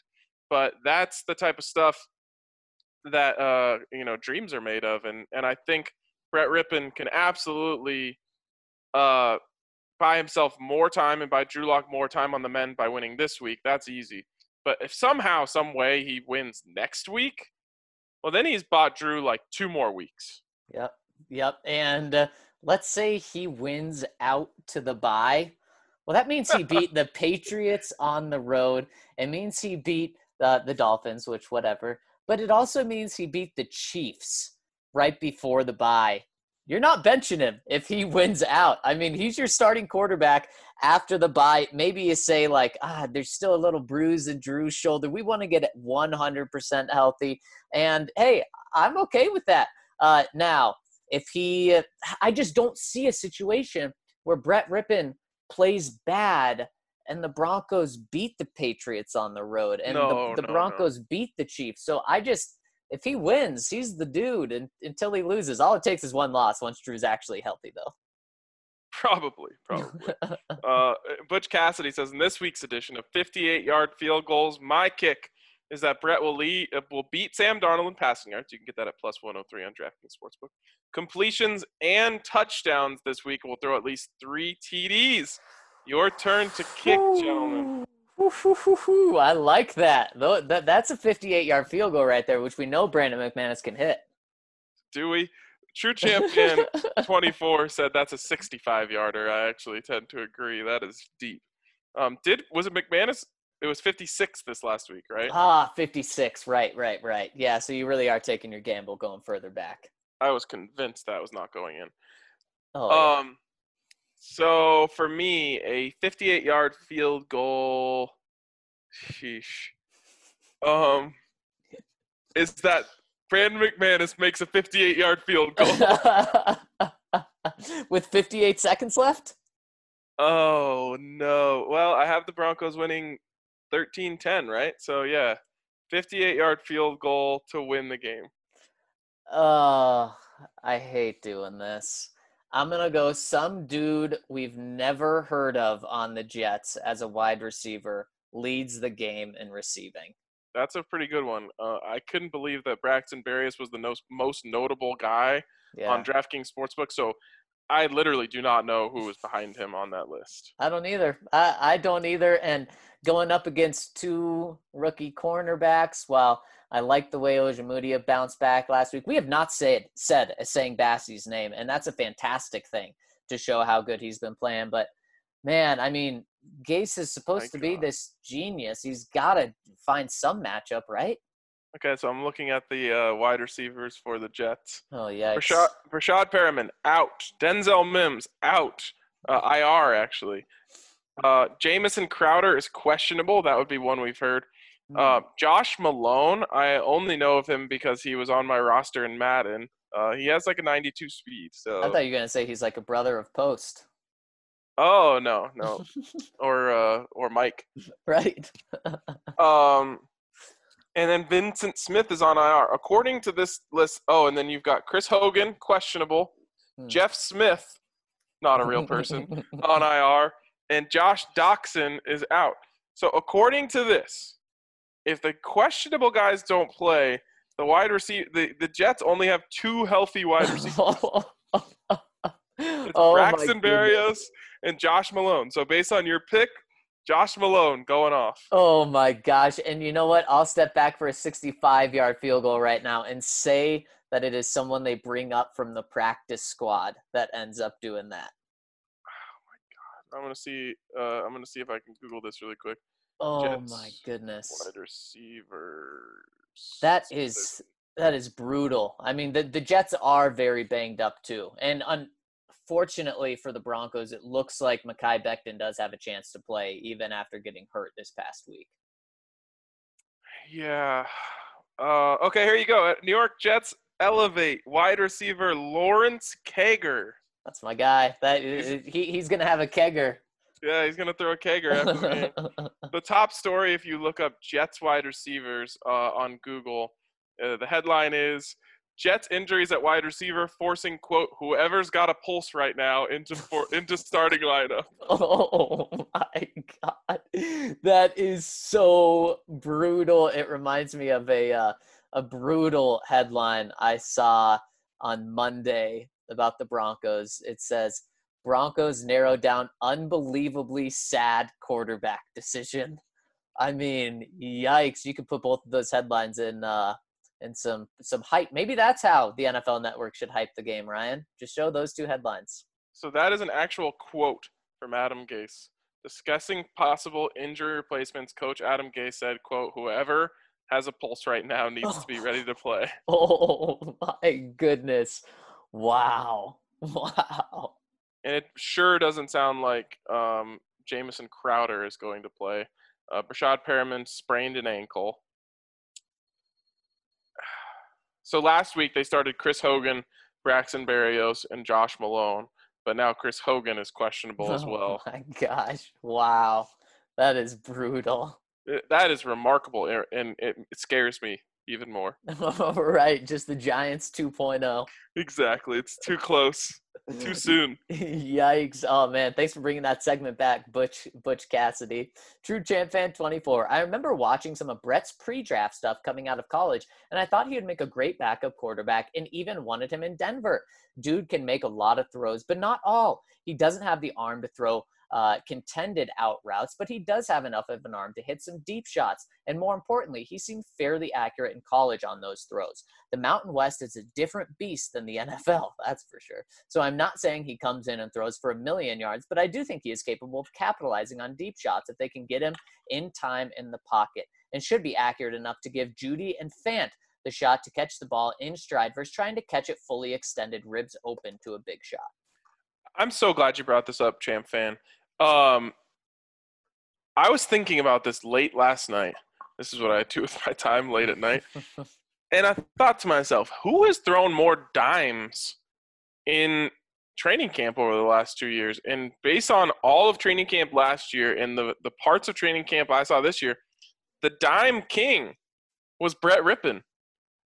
Like Yeah. ev- every time you saw like a ridic not every time, but many times when you saw a ridiculous throw out there, and a lot of times you know you're looking up in the middle of the play because you're taking notes, you're sending out a tweet or whatever. Someone makes a crazy catch down the sideline, dropped right in the bucket. You look back, it's Brett Rypien, and it remi- it made me. The reason I thought of this is because I thought, okay, so what the Jets are going to do is they're going to, uh, they're going to play zone uh, uh, with the safeties and press with the corners because they don't want to give him easy reads, right? Um, if they watch the tape from last week against Tampa, they're going to say, okay, we don't we don't want to blitz him because he can get into the right place. Um, we want to have a bunch of coverage back there, and uh, we want to take away the short stuff. So my thought was they're going to press their corners. They're going to have uh, zone zone coverage over the top with the safeties, like cover two man type of stuff. And I thought to myself, you know what? With Jerry Jeudy's release, Brett can make the throw over the corner and under the safety on the sideline. I think he's going to have to make that throw a couple times in this game for the Broncos to win, and he's fully capable of making that. Well, and you nailed the exact throw that it's going to have to be. It's not the 50 yard bomb downfield. It's fitting it in the right spot, what, 25 yards downfield? Mhm. And that that's one where Jeudy gets the release. Brett can step back and throw it to hit Jeudy 25 yards downfield. So I, I, I disagree just a tiny bit uh, with, with True Chant Fan 24 saying if he gets time in the pocket, I think for these long throws that he's going to make, he's not going to need time in the pocket. And you, you don't want to risk it. You don't want to say, okay, we're going to take a shot here, but he's going to have to have five seconds. Do you think our offensive line can hold up? I'm not doing Nope. that at all. So I totally agree that it doesn't all have to be literally within seven yards. But when you take those shots, they're, they're going to be 25 or 30 yards downfield. Yeah, over the corners, under the safeties. That's going to be a really important little window for him there. I have to assume that's what the Jets are going to do. I don't. I don't know. Um, they really could just come out and try to blitz him, and and it, that's going to put a lot of pressure on him. It's not like he's going to carve him up easy like Patrick Mahomes does when you blitz him. Um, but I think that would be the move: press coverage, safety help, uh, and get pressure with four. I don't. I don't know if they're capable of it, but that would be that would be my way of attacking Brett Rypien. Yeah, yeah, I, I totally agree. Next one coming in from TK Freeze. My boys, I know we have already talked about this, but if the Broncos win Thursday, split with the Chargers, and win one of the following games, uh, Atlanta, Miami, one of the two against the Raiders, and we go 4 and 12, that's a lot of losing. I understand injuries, but Vic was hired to run the defense. He has done that with complete and utter mundanity. His he's been average, and everything else has been terrible. Not under his fault, but he hasn't been that good either. We have the Chiefs in our division. We can't have an average coach. I think this is the season. This is the last season we even have a chance at Eric Bieniemy.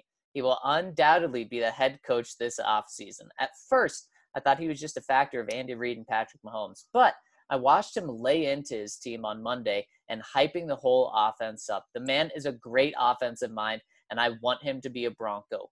Hurts Chiefs helps us win win. If we go 4 and 12 or worse, could this even be on Elway's mind? Thanks, guys. Well, Ryan, you know Eric Bieniemy and just what he brings as a coach probably better than anyone. So, what do you think about all that? Uh, I want Eric Bieniemy to succeed so badly, um, and I want him to get an opportunity so badly.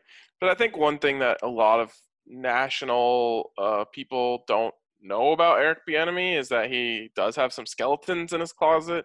Uh, and you know, in Denver, it's not going to be hard to dig those up because all most of the trouble he got in was just right up at the road at CU. Um, now, as a coach, when I covered him at CU, he was not good.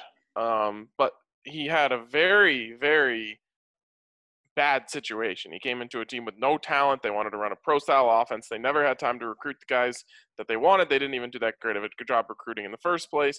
And so I'm not saying that he can't be a good off a good offensive coach based off that. In fact, I think that going and working with Andy Reid uh, has to just be com- just invaluable for Eric Bieniemy. And so because of that, I hope he goes and kills it somewhere. I just think after what happened with the Broncos hiring Vance Joseph, and shortly thereafter, skeletons coming out of the closet from Boulder happening, I really think that uh, the, that there would just probably be a a no go uh, clause on on Eric Bieniemy for those reasons. But I could be wrong, and uh, regardless of where he ends up, I hope he kills it. Uh, but I just I kind of think that uh, the Broncos having gone through a very similar situation, um, and the extent of Bieniemy's issues up there were a lot more. Um, uh, I don't know, not as um, I don't know what the word I'm looking for is. Bad, I guess.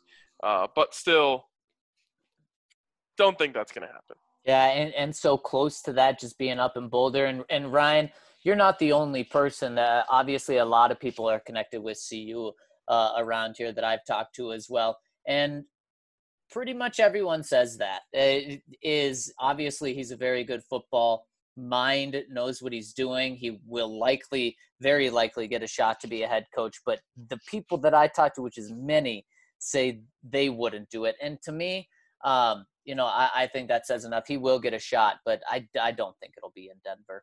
Kirk Smith 44 says, Do you guys think the players coming out flat in games like Tampa is more of an indictment on Vic for not getting his players ready for a game or John for bringing in players who can't get themselves psyched up? Speaking of which, we have got a ton of guys getting a chance to make a name for themselves with all the injuries. How sad is it that we get these many guys coming out flat?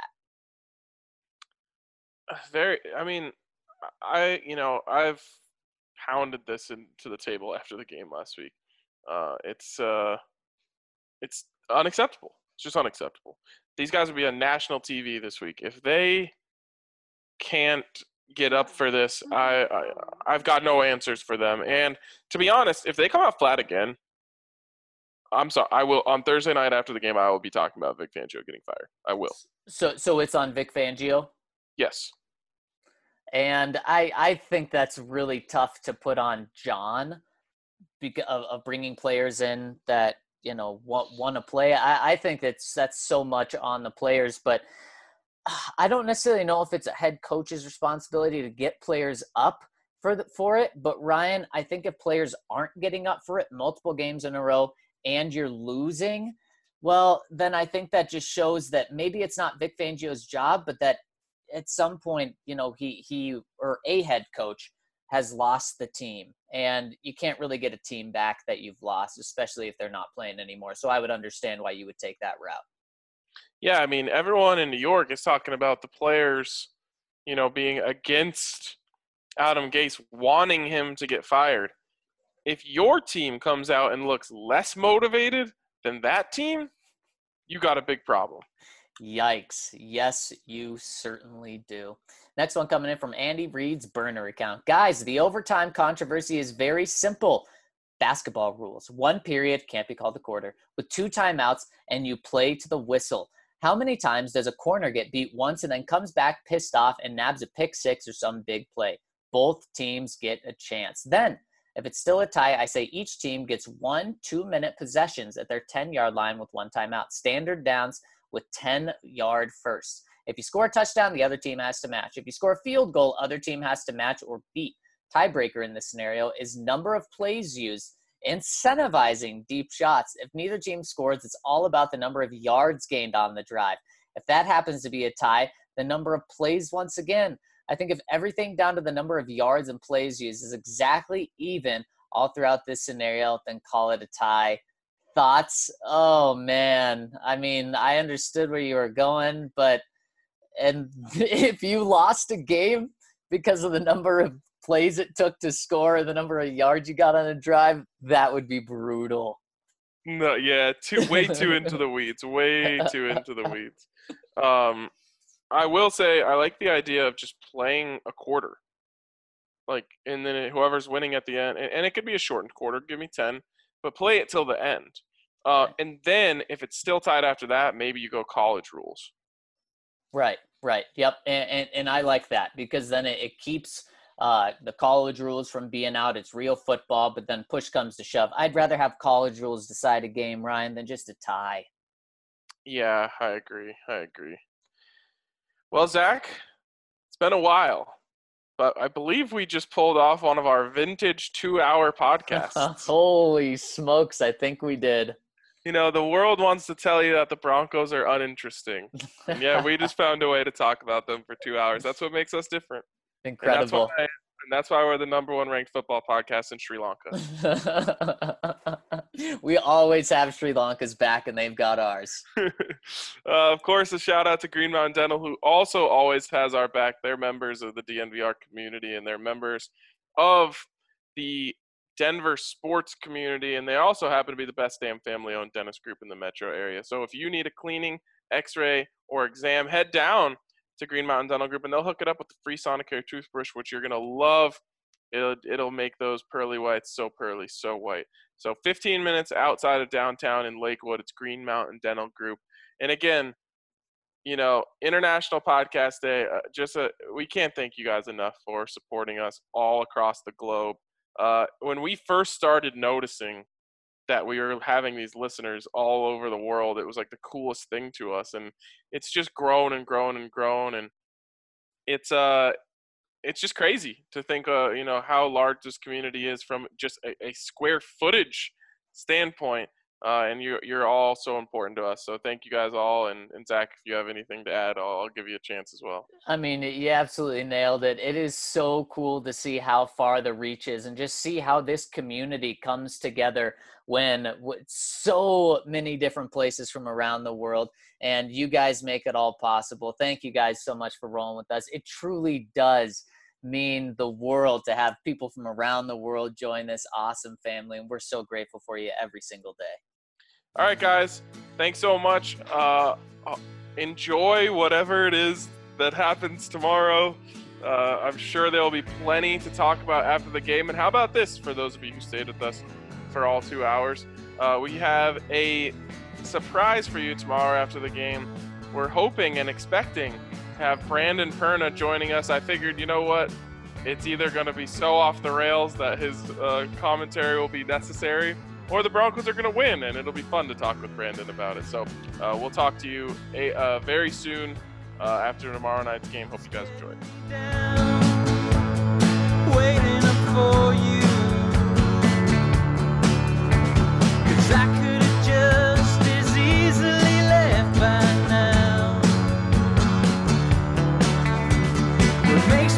to